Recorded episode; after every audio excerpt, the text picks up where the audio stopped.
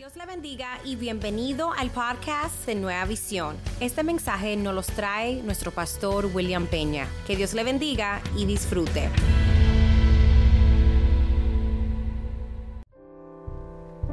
Buenos días, buenos días. ¿Cómo están? ¿Están, están despiertos? ¿Están despiertos? Si están despiertos, vamos a darle un aplauso fuerte al Señor.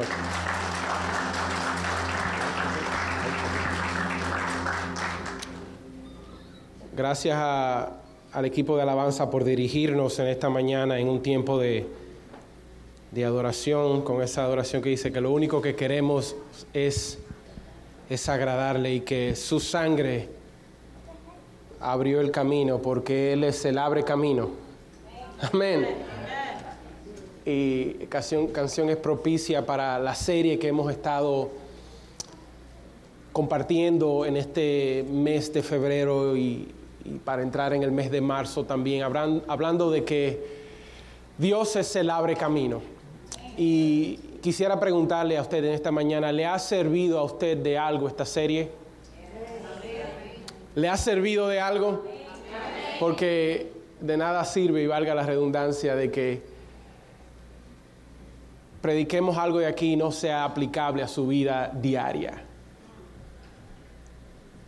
Yo hablaba con un amigo, el cual tiene un sistema de creencia diferente al mío, y él me decía, yo aprecio la Biblia, y yo aprecio la Biblia como un método para para iniciar un, un lugar de donde comenzar, un lugar de donde pautarnos para hacer cosas, pero no, no creo que la Biblia sea mi molde para todos los días, porque no es aplicable para las cosas en el 2019. Obviamente, para que la Biblia sea revelatoria para tu vida, tú necesitas la guianza del Espíritu Santo. Porque de nada sirve escuchar y leer que Dios partió el mar rojo para Moisés si tú no lo puedes entender para tu vida. De nada te sirve leer todo lo puedo en Cristo desde mi fortaleza si tú no puedes recibir esa revelación en tu corazón. Así que yo le, le explicaba y le decía, la Biblia no es solamente una guía para mí, sino mi sostén. Sí, así que cada vez que leo la palabra de Dios hay una revelación distinta. No sé si eso le aplica para usted, pero como yo siempre digo, la Biblia se convierte en vida cuando la leemos de la manera correcta. Y ah, hemos hablado de muchas cosas en esta serie Abre Camino. ¿Cuáles son algunas cosas de las que hemos hablado? ¿Cuáles son algunos de los mensajes que hemos predicado en esta serie? Hablamos que no importa que, el Dios, que Dios parte el mar rojo si no lo cruzamos. ¿Qué más? Por eso las notas son importantes. ¿Qué más? ¿Qué más? Hablamos de llamado de Pedro y que el Señor, en mí, a mí pensar, los reclutó no porque Pedro era audaz, sino porque Pedro tenía un bote. ¿Qué más? No se trata de los peces, sino se trata de su favor. Y Ah, está mirando las notas. Ha- Hablamos de edificar su casa antes de edificar la tuya y yo creo que el mensaje de hoy es un mensaje que este, este capítulo, si usted ha estado en la iglesia, usted participó de escuela dominical en algún momento, usted es muy posible que haya escuchado esta escritura de hoy 100 veces.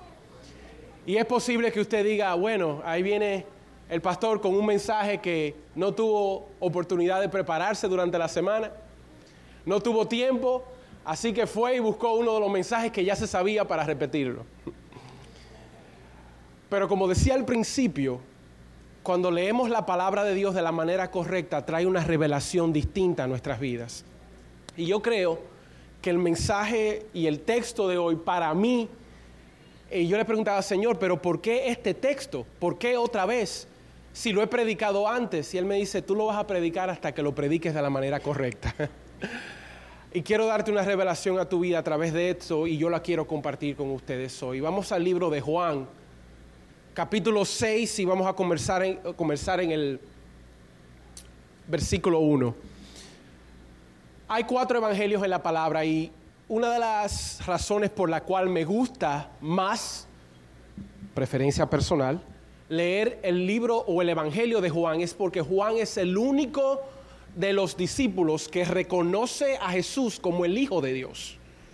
En sus escrituras es el único que se refiere a Jesús como el Hijo de Dios. Y una de las razones por qué me encanta Juan, Juan es más explícito, Juan es más emocional hasta cierto sentido.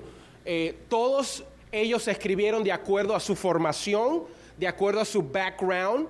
Eh, de acuerdo, por ejemplo, teníamos Lucas que era un doctor, así que su, su, evangelio es un poco con palabras más rebuscadas, con palabras más ah, intelectuales. Pero Juan era un tipo más emocional y un tipo que pudo reconocer, o un hombre que pudo reconocer a Jesús como el Hijo de Dios. Y vamos a comenzar en el verso número. ¿Están conmigo? ¿Comenzamos bien?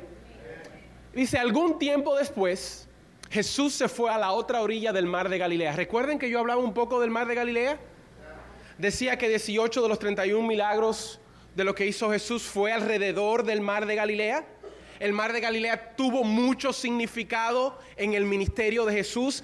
Fue, fue el Jayalía de Nueva Visión.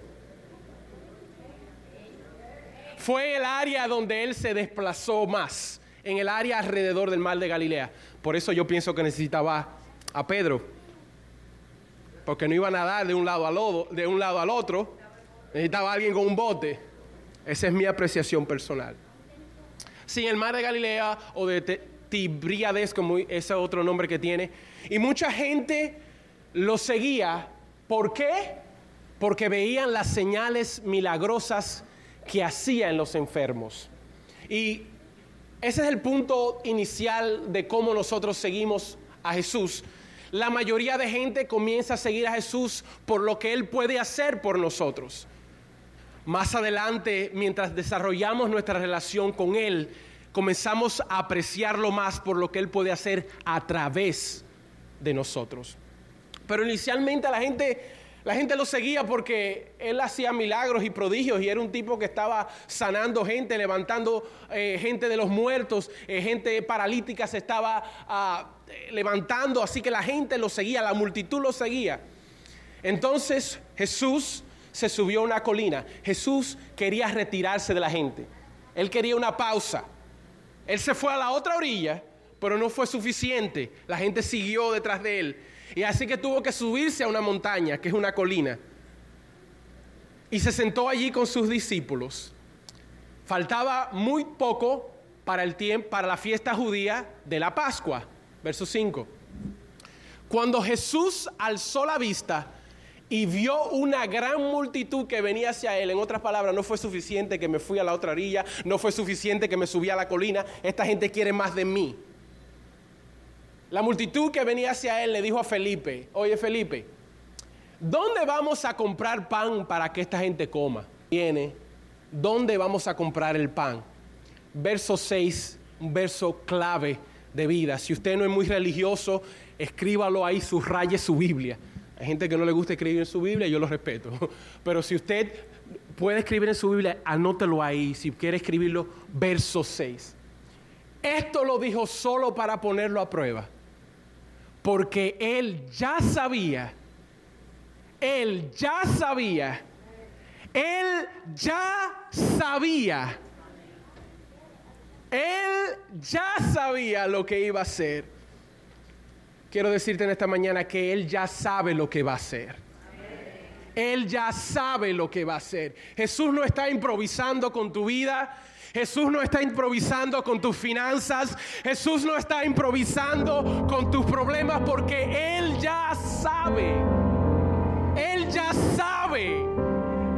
Él ya sabe lo que iba a hacer. Verso 7. Felipe le dice, ni con el salario de ocho meses. Felipe vio a la multitud y sacó su calculadora. Si usted nota, él da un cálculo preciso. ¿Saben qué? El ser generoso no es algo que nos nace, es algo que trabajamos. Repito eso, la generosidad no es algo con la cual nacemos, es algo que aprendemos y la desarrollamos. Felipe andaba con Jesús, sí o no. Felipe pudo ver a Jesús obrar, sí o no. Todos queremos el milagro, todos queremos provisión para nosotros, pero cuando es provisión para otros ponemos peros. Yo quiero que me hablen en esta mañana. Cuando nos toca desprendernos, que no es una bendición para mí, porque yo andaba con él, los doce discípulos, Señor, aquí bendícenos, tócanos. Pero cuando viene la multitud, ay no. Señor, bendíceme, dame camino. Viene el tiempo, la ofrenda en la iglesia, ay no. ¿Qué es lo que Marían habla de diezmo? Ay no. Ni el salario de ocho. Si yo doy para, si yo doy mi diezmo, la luz, el no, y el mortgage, no da, tengo que comprar la ropa y Felipe fue muy rápido a juzgar porque su bendición no estaba en cuestión, era la bendición de otro. Todos tenemos aprehensión cuando se toca de bendecir a otra gente. Por eso yo digo que la generosidad es algo que aprendemos. La generosidad no es algo con la cual nacemos. Nacemos egoístas. Nacemos yo quiero. Más peces, más panes, más peces. Señor, bendíceme, mi casa, mi familia. Si no evalúe su vida de oración, piense cuántas, como si Señor fuera Santa Claus o Señor fuera Walmart. ¿Cómo usted va delante de su presencia? Usted comienza a darle gracias. Usted comienza a adorarle por quien Él es. Si Él no hace nada más, ¿aún se merece Él nuestra alabanza? Oh Señor, dame, dame. Y el Señor te dice, no, pero que yo quiero que tú bendigas a otros. Y Él, pero Señor, ni, ni, si, no hay comida ni para mí, ni, ni, ni ocho meses de salario. Felipe tuvo que ser contable, pienso yo. Digo yo, porque él tiró ese cálculo bien rápido. ¿Cómo él calculó? Rápidamente. Porque eso lo hacemos cuando es para otro. Pero si es para nosotros no hay límite. Oh Señor, abre la ventana de los cielos. Pero para aquel hermano son 45%, 28 dólares con 37 centavos. Para mí, Señor, abre. Pero tiramos un... Él tiró un cálculo preciso. Felipe miró y dijo, bueno, ni ocho meses dan para darle aunque sea un pedazo a cada uno. Respondió Felipe, verso 8. ¿Están conmigo todavía? Otro de sus discípulos, Andrés, que era hermano de Simón Pedro, por cierto, Andrés es la única parte registrada en toda la palabra que abre la boca. Y gracias a Dios que abrió la boca. Andrés, hermano de Simón Pedro, en otras palabras, Andrés el pegado. El llamado fue para Pedro, Andrés dijo, yo voy contigo.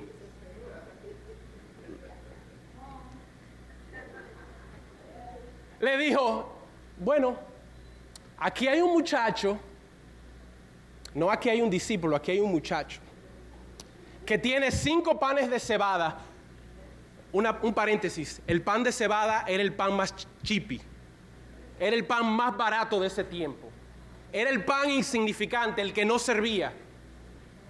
Hmm. Uf, hay tanto ahí, pero no tengo tiempo. Cinco panes de cebada y dos pescados, pero ¿qué es esto para, para tanta gente? No hay cama para tanta gente. Verso 10. Jesús dijo, haga que se sienten todos. Verso 6 decía, porque ya Él sabe lo que Él iba a hacer. Él te hace la pregunta para ver dónde está tu corazón, pero Él sabe ya lo que Él va a hacer. Él prueba tu fe. Él prueba cuánto tú puedes depositar en Él tus finanzas, pero Él sabe ya lo que Él va a hacer. Andrés y Felipe, bueno, entonces Jesús lo tomó, tomó los panes, dio gracias y distribuyó a los que estaban sentados todo lo que se quisieron. En buen dominicano se hartaron. Todo lo que quisieron, ¿sí o no? Lo mismo hizo con los pecados. ¿Puedes tú darle gracias a Dios con lo que aparenta ser no suficiente?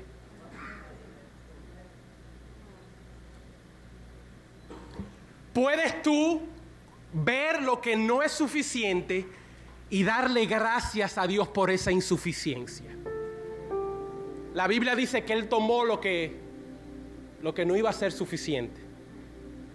Él tomó lo que no iba a dar para todos y por eso dio gracias. Repito la pregunta. ¿Puedes tú darle gracias a Dios por lo que parece que no es suficiente? Verso 12. Una vez que quedaron satisfechos, y vuelvo a la palabra dominicana, una vez que se, se hartaron, Él le dijo a sus discípulos, recojan los pedazos que sobraron. La bendición de Dios es para ti, tú eres bendición para ser bendición para otros. Cuando hablamos de overflow, hablamos de sobreabundancia. Señor trae lo que necesitas, pero Él trae hasta que sobreabunden para que tú seas bendición para otro. En otra palabra, Él da más que suficiente.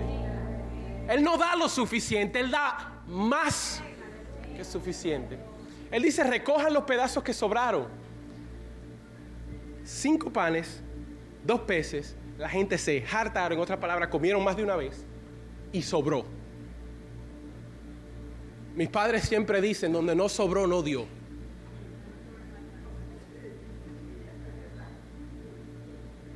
Tú ibas a mi casa y si había invitación, yo decía, ¿cuánta gente viene? Ocho. Yo, por ahí hay comida para 30 gente. Donde no sobró, no dio.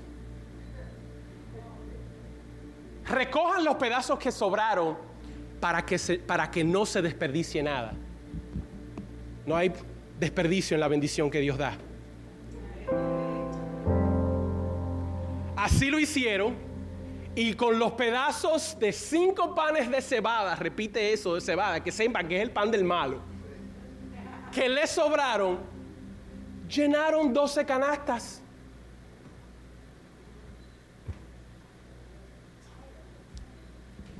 No sé si les pasa, a mí la Biblia me, yo, me, yo estoy enamorado de la palabra. Yo leo la Biblia sin control porque siempre me habla. Ellos llenaron doce canastas. ¿Tiene sentido? ¿Cuántos discípulos eran? Doce canastas. Cada uno se llevó una. Llenaron, llenaron las canastas porque las canastas estaban...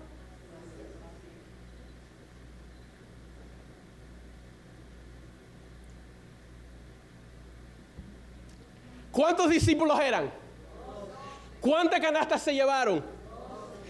¿Por qué la tuvieron que llenar?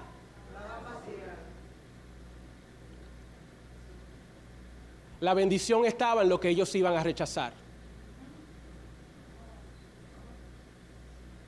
La provisión llegó no a través de ellos, sino a través de algo que iban a rechazar. Y fue tanta la bendición que cuando ellos se desprendieron, dio para todos para llevar. En otras palabras, si no dan acceso al niño, ¿qué pasa con esas canastas?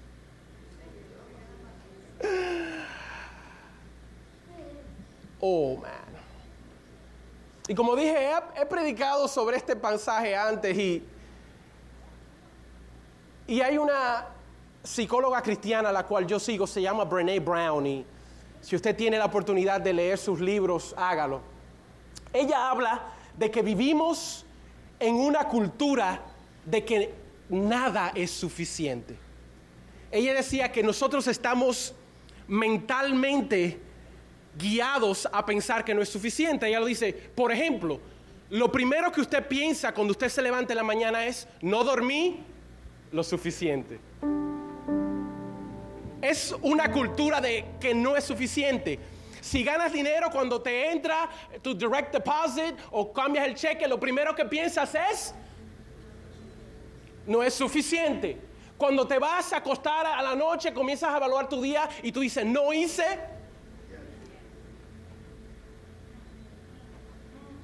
Si tienes todo el dinero del mundo, no tienes el tiempo suficiente. Y si tienes el tiempo suficiente, no tienes el dinero para hacer nada. Se ríen porque es verdad. Así que vivimos una, en una cultura de que nada es suficiente. Por ejemplo, eh, yo hablaba esto con el pastor Arminio, hay una cultura de sobreinformación, hay, estamos invadidos de información, mucha información, pero mucha ignorancia y cero sabiduría. Porque no es suficiente. Y nuestra vida nunca tendrá sentido, nunca las cosas eh, serán suficientes hasta que pongamos a Cristo como el eje central de nuestra vida. Ninguna cantidad de dinero, ninguna cantidad de halagos, ni familia, ni esposa, ni provisión, nada será lo suficiente hasta que Cristo sea tu suficiencia. Y ese es el título de mi, de mi mensaje hoy, es más que suficiente. Dígale a su vecino en Él hay más que suficiente. Dígaselo. Míralo a los ojos, dígale vecino. En Él hay más que suficiente. Tú sabes que yo pensaba que la escasez, que la, que la escasez era una situación, pero la escasez es una sensación y una mentalidad. Nunca hay escasez, lo que falta es prioridad. La escasez es una mentalidad, en mi opinión personal, demoníaca.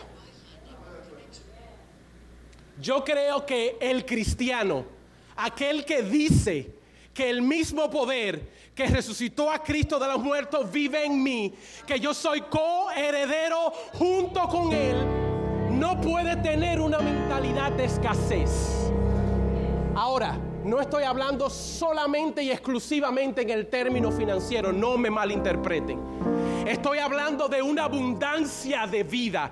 Significa que si hay abundancia en tu matrimonio, si hay abundancia en las relaciones con tus hijos, si hay abundancia en tu trabajo, o tienes una mentalidad de escasez.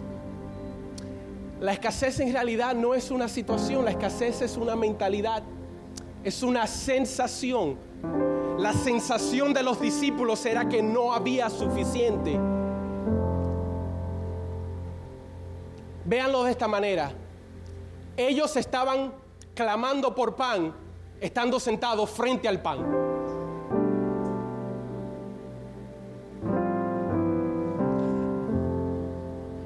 Voy a hablar con este lado, este lado como que no me está entendiendo.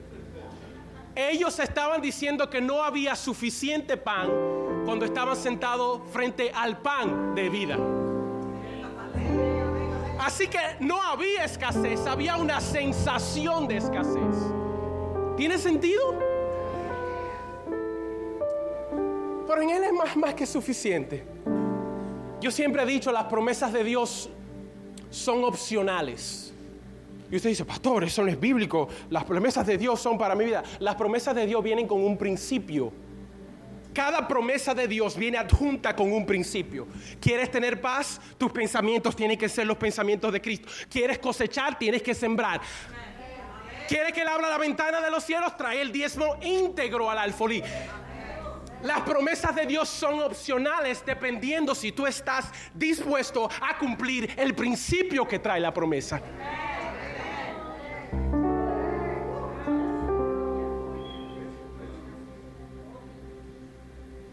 ¿Sabías? Otro, otra, otro, algo de gratis que le, que le daré también. No me tienen que pagar por esto. El milagro de los panes y los peces, aparte de la resurrección de Cristo, es el único milagro registrado en los cuatro evangelios. Yo me puse a pensar, bueno, hubieron, hubieron más milagros de poder. Eh, hubieron la resurrección de Lázaro, eh, eh, el paralítico, eh, el ciego.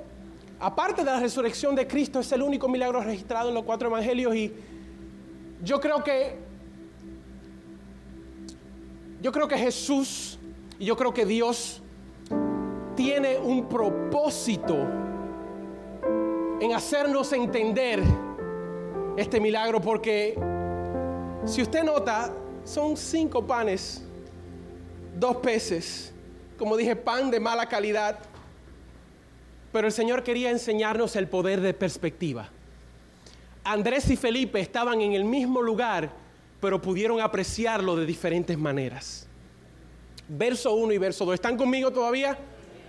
Verso 1 dice, algún tiempo después, Jesús se fue a la otra orilla del mar, como dije, de Galilea, y mucha gente lo seguía, porque veían señales milagrosas que hacían los enfermos.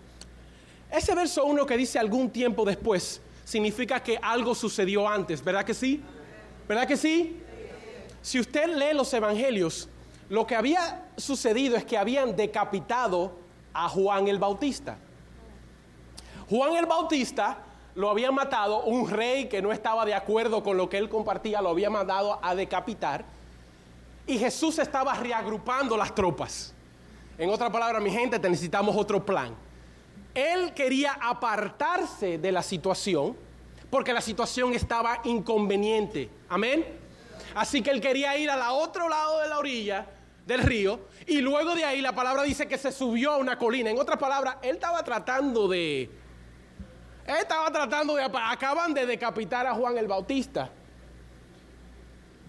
Y hay tres cosas que yo le traigo esta mañana que, que tenemos que entender para poder ver el abre camino obrar en nuestra vida. Y número uno es, que me lleva al número uno, es que tus más grandes oportunidades vendrán en tiempos, en los tiempos más inconvenientes.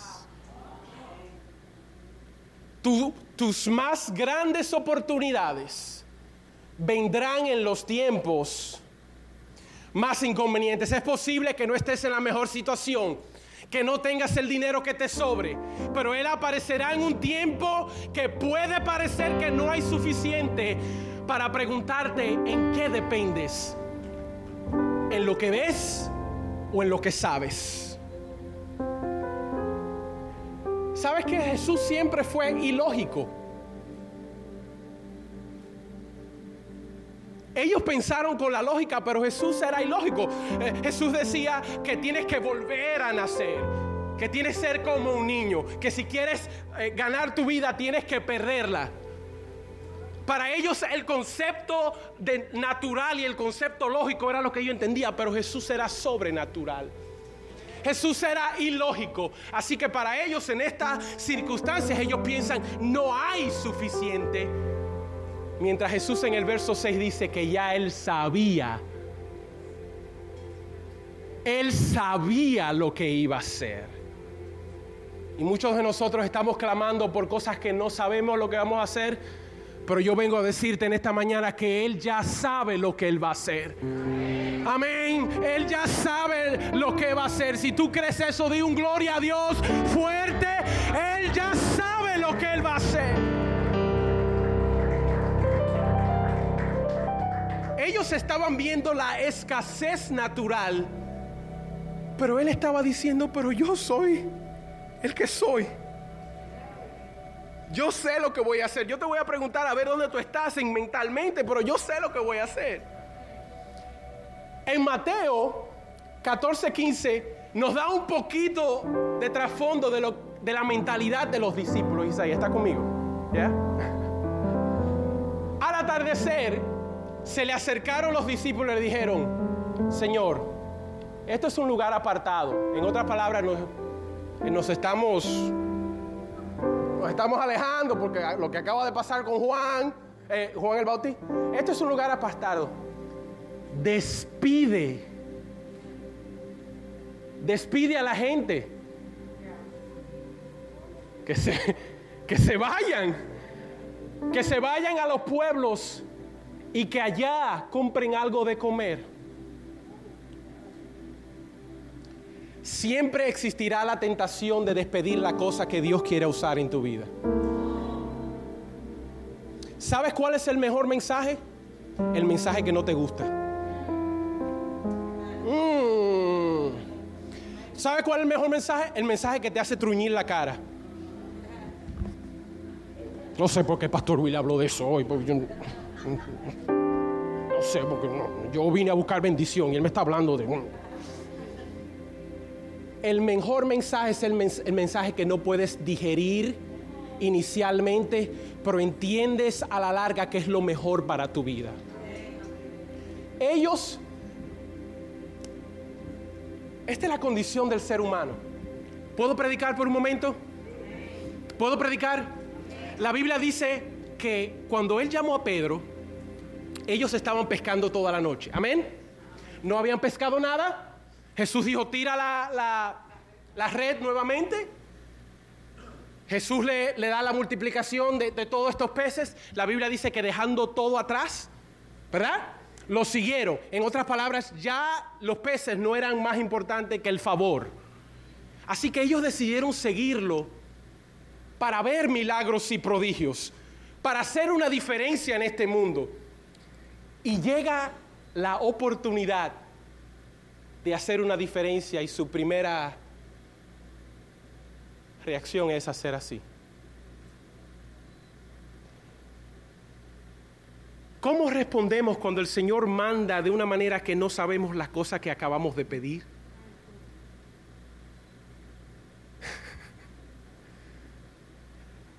Muchas veces pedimos al Señor, úsame, úsame, yo quiero ser usado. Y cuando llega la oportunidad de ser usado por Él, lo primero que hacemos es, Señor, despide a la gente.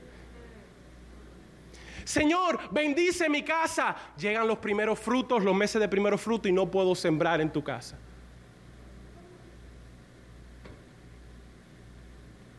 Este es el mejor mensaje. Es el mensaje que no hay mucho amén. Si hubieran si ellos hubieran despedido la multitud del milagro no ocurre. ¿Cómo usted sabe, Pastor Will? Porque los panes y los peces que usaron no fue ninguno de los discípulos.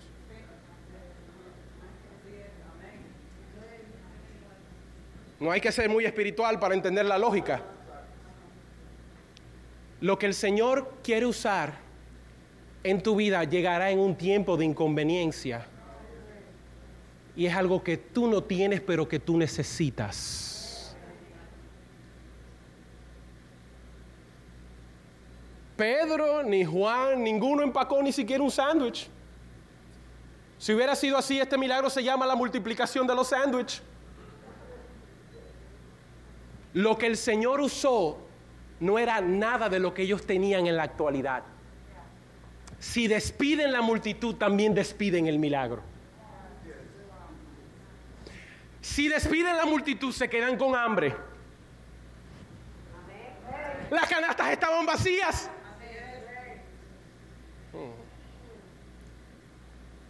Y yo hablaba con alguien en esta semana y que me decía que, que quiere más de Dios. Y yo le preguntaba, ¿completaste el nivel donde Dios te tiene ahora? ¿Está llena tu canasta ahora para Él darte otra?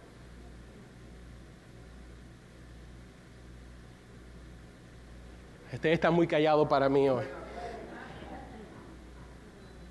La palabra que más necesitamos es la palabra que nos incomoda. Es la palabra que nos saca de nuestra zona de confort. Porque yo te puedo asegurar que si ellos hubieran sido el milagro para ellos, de una vez hubieran dicho, sí, Señor, estamos disponibles. Bendíceme. Tú vas a abrir otro, otro ojo de otro ciego. Déjame ver, déjame grabarlo, hacer un live en Facebook para que todos lo vean. No, es para la gente. Pero como no era para ellos, su primera reacción es, Señor, despídelo. Que me lleva al punto número dos, que es la invitación a la acción. Invitación a la acción. ¿Están conmigo todavía? Verso 3. Entonces Jesús subió a una colina y se sentó con sus discípulos. Verso 5. Cuando Jesús alzó la vista y vio una gran multitud que venía hacia él, le dijo a Felipe, Felipe, Felipe, o Felipe,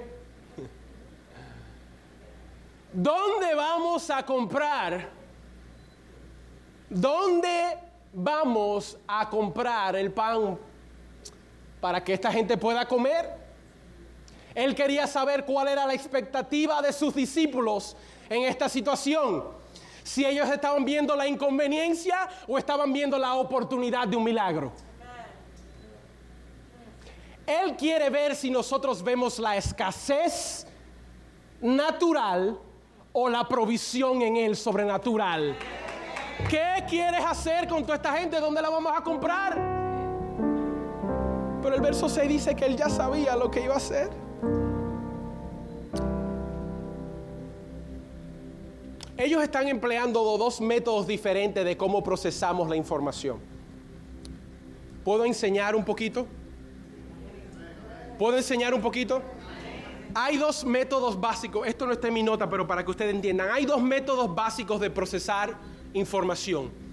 Uno es de abajo hacia arriba y el otro es de arriba. Me explico. El método de abajo hacia arriba, vamos a utilizar este micrófono como ejemplo. Si yo le pregunto a usted, ¿qué usted ve? Usted va a decir, ¿o qué es esto? Usted va a decir, bueno, es un micrófono negro, grande, con una con una bola así, así gris y cuando usted habla se oyen por la el, proceso de información, porque eso es lo que ustedes pueden discernir con sus sentidos, sentidos de, de vista, sentidos de, de Ahora, el procesar la información de arriba hacia abajo, si yo le preguntase a Gabriel o a Isaías, que tienen el conocimiento distinto de que este micrófono, no van a mencionar nada de lo que usted dijo. Va a decir, este micrófono es de tantos watts, eh, corre a tal frecuencia, las baterías que necesitan son AA, AAA, y cuando usted habla tiene que salir por la consola, que la consola manda la señal a los monitores y la Eso es de arriba hacia abajo. Pastor, ¿y qué tiene que ver eso con el mensaje? Ellos estaban viendo la situación de abajo hacia arriba y no de arriba hacia abajo. En otras palabras, ellos estaban viendo hay cinco mil gente y hay cinco panes y dos peces. Lo que ellos no estaban viendo es que la información que ellas debían tener es que estamos parados frente al pan de vida que puede suplir de arriba hacia abajo.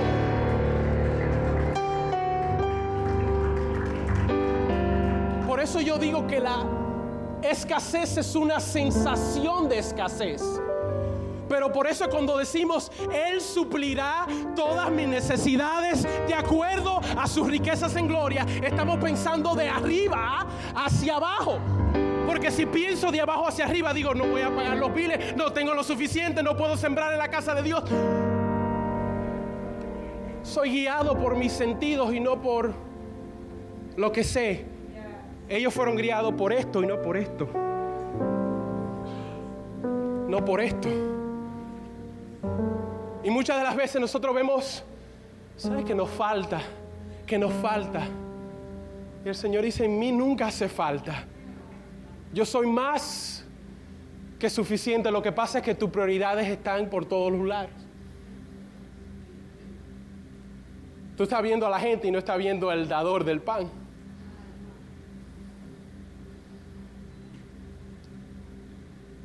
Escogemos lo que sabemos sobre lo que vemos o muchas veces escogemos lo que vemos antes de lo que sabemos. Porque una cosa es decir, Él suplirá todas mis necesidades de acuerdo a su riqueza en gloria, y otra es ver tu necesidad no suplida alrededor tuyo. Así que alimenta al pueblo. Más adelante en el capítulo 6 no tengo, no tengo tiempo, pero en el capítulo 6 más adelante tú puedes entender por qué Él hace esto. En el capítulo 6 están los siete yo soy de Jesús. Y él comienza con decir, yo soy el pan de vida. Él estaba revelando su identidad a, través de su manera milagrosa de obrar. Verso 8 y 9. ¿Tiene sentido lo que digo hoy? Le está ayudando hoy. 8 y 9, otro de sus discípulos Andrés, y gloria a Dios por Andrés. Era hermano de Simón Pedro, dijo, aquí hay un muchacho que tiene cinco panes de cebada y dos pescados. Pero, ¿qué es esto para esta gente?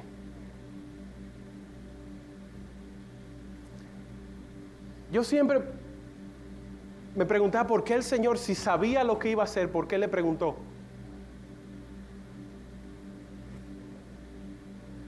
Si él sabía, ¿verdad? La palabra dice que él sabía.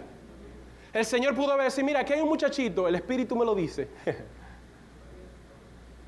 hay un muchachito aquí que tiene cinco panes y dos peces, ve, dile que venga. Él le pregunta, ¿qué vamos a hacer? Jesús, principio bíblico, Jesús nunca demandará de ti algo que ya no ha puesto en ti. Si hay mucha demanda en tu vida de Dios, oh Señor, pero me está, es porque está dentro de ti. Señor, pero me quieren que sirva ahí, quiero que haga, Señor, pero, pero está en ti. Señor, pero el pastor me dice que yo voy a ser un predicador y que eh, mucha demanda. Él nunca demandará de ti algo que ya Él no haya puesto en ti. Y Él le dice, para probarlo, ¿qué vamos a hacer? No tengo idea. Oh Dios, ¿qué hacemos?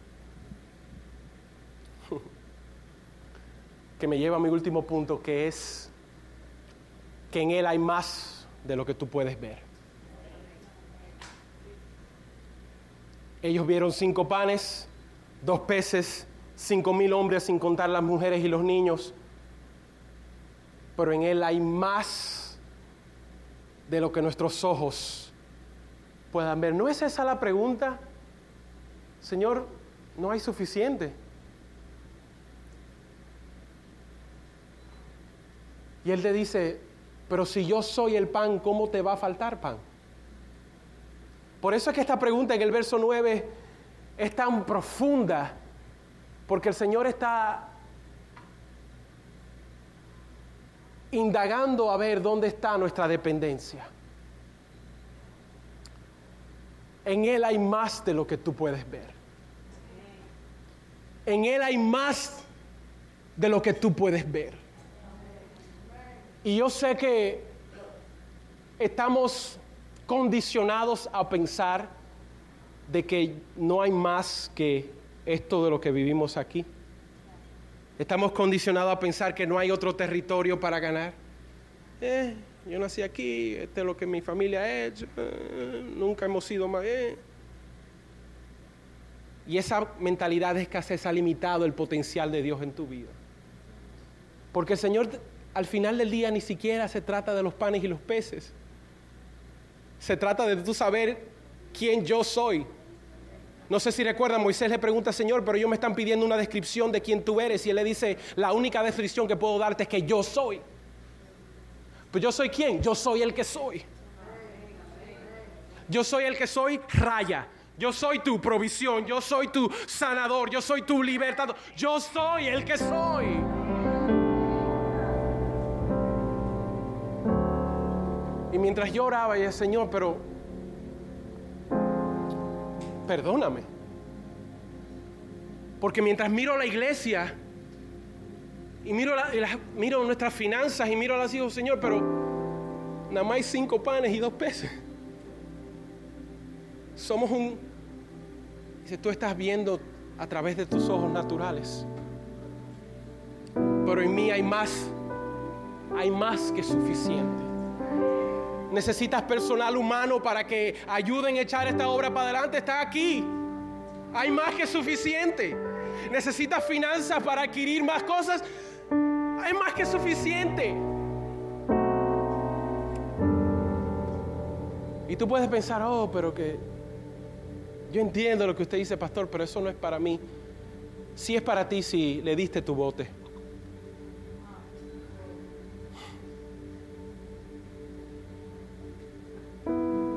Tienes dos opciones. O puedes despedir a la gente o puedes comenzar a distribuir los panes. Yo sé que en lo natural usted puede mirarme y decir, pastor, es que usted no sabe mi situación. Usted no conoce mis finanzas, usted no sabe lo difícil que ha sido. Y en realidad no lo sé. Pero lo que sí sé es que servimos al pan de vida. Y que en Él nunca hay falta, en Él hay más que suficiente. cuestión de perspectiva. O estamos mirando a la gente o estamos mirando al pan. Le pregunta a Felipe y con esto cierro. Felipe, ¿qué vamos a hacer? Nueva visión, ¿qué vamos a hacer? Pastor Will, ¿qué vamos a hacer? ¿Vamos a despedirlos? ¿Vamos a oramos por esto, pedimos por esto, nos unimos a la visión por esto, pero ahí está la oportunidad de hacer una diferencia. ¿Lo vas a despedir o vas a dar gracias por lo poquito que puede aparentar que tenemos? Y cierro con el verso 6. Él no dijo esto para nada más, sino para ponerte a prueba. para probar tu fe, para probar tu mentalidad. O tienes una mentalidad de escasez o tienes una mentalidad de abundancia. Es simple. Así que mientras el grupo no dirige, y decía, Señor, como dije, perdóname. Siempre pensé que la escasez era una situación, pero la escasez es una sensación porque en ti no hay escasez. La Biblia dice que Él vino para que tengan vida, no lo dejo ahí, para que tengan vida en... ¿Estás viviendo en abundancia? No es para que me responda. Sé honesto contigo mismo. En realidad, en lo profundo de tu corazón, ¿estás viviendo en abundancia? solo del aspecto económico, eso es parte, pero eso es un biproducto de la bendición de Dios, no es el producto. Los dones del Espíritu no habla de dinero en ninguno de ellos. Mm. Los dones del Espíritu están claros. Pero estás viviendo en abundancia, en gozo. Estás viviendo en abundancia, en mansedumbre. Estás viviendo una vida que yo diga. Yo le decía, puede ponerse de pie estoy robando demasiado de su tiempo. Yo le decía al grupo que está conmigo los martes en la palabra, un aplauso para el grupo en la palabra de los martes. Me encanta mi grupo de los martes. Me encanta mi grupo de los martes. Yo le decía que en esta etapa de mi vida me siento más pleno que nunca. Plenitud de mi matrimonio, plenitud con mis hijos, plenitud con mi llamado. Yo estoy viviendo en la abundancia de Dios. Y no es porque me sobra, créame, ahí está la mujer del dinero de la casa, ella pueden preguntar. Es porque sobra, créeme, pero porque el pan de vida está presente.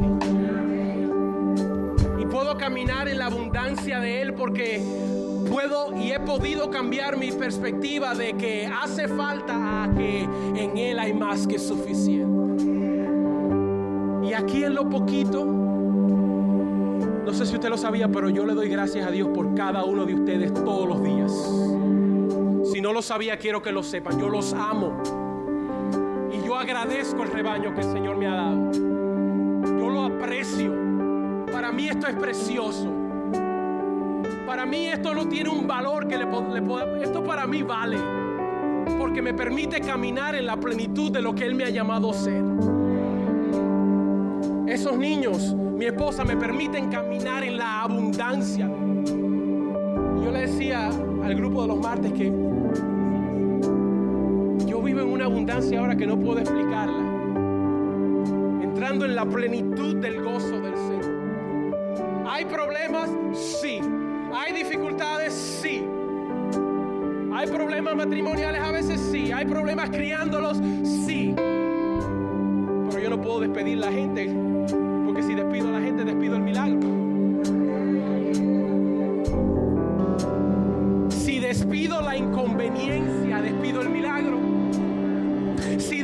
Lo poquito, lo que no importa, lo despido el milagro.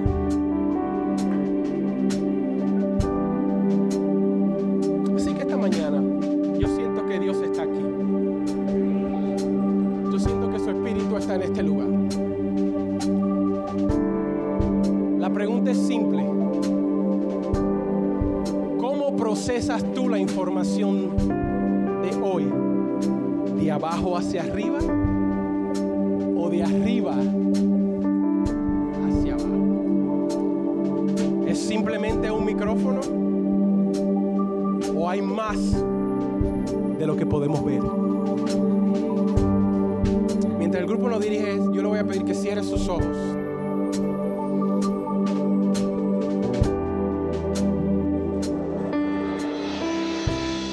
Él es el que abre camino. Él es el que abre camino. Vamos. Acompáñenos la semana que viene para otro mensaje poderoso. Nos veremos pronto. Bendiciones.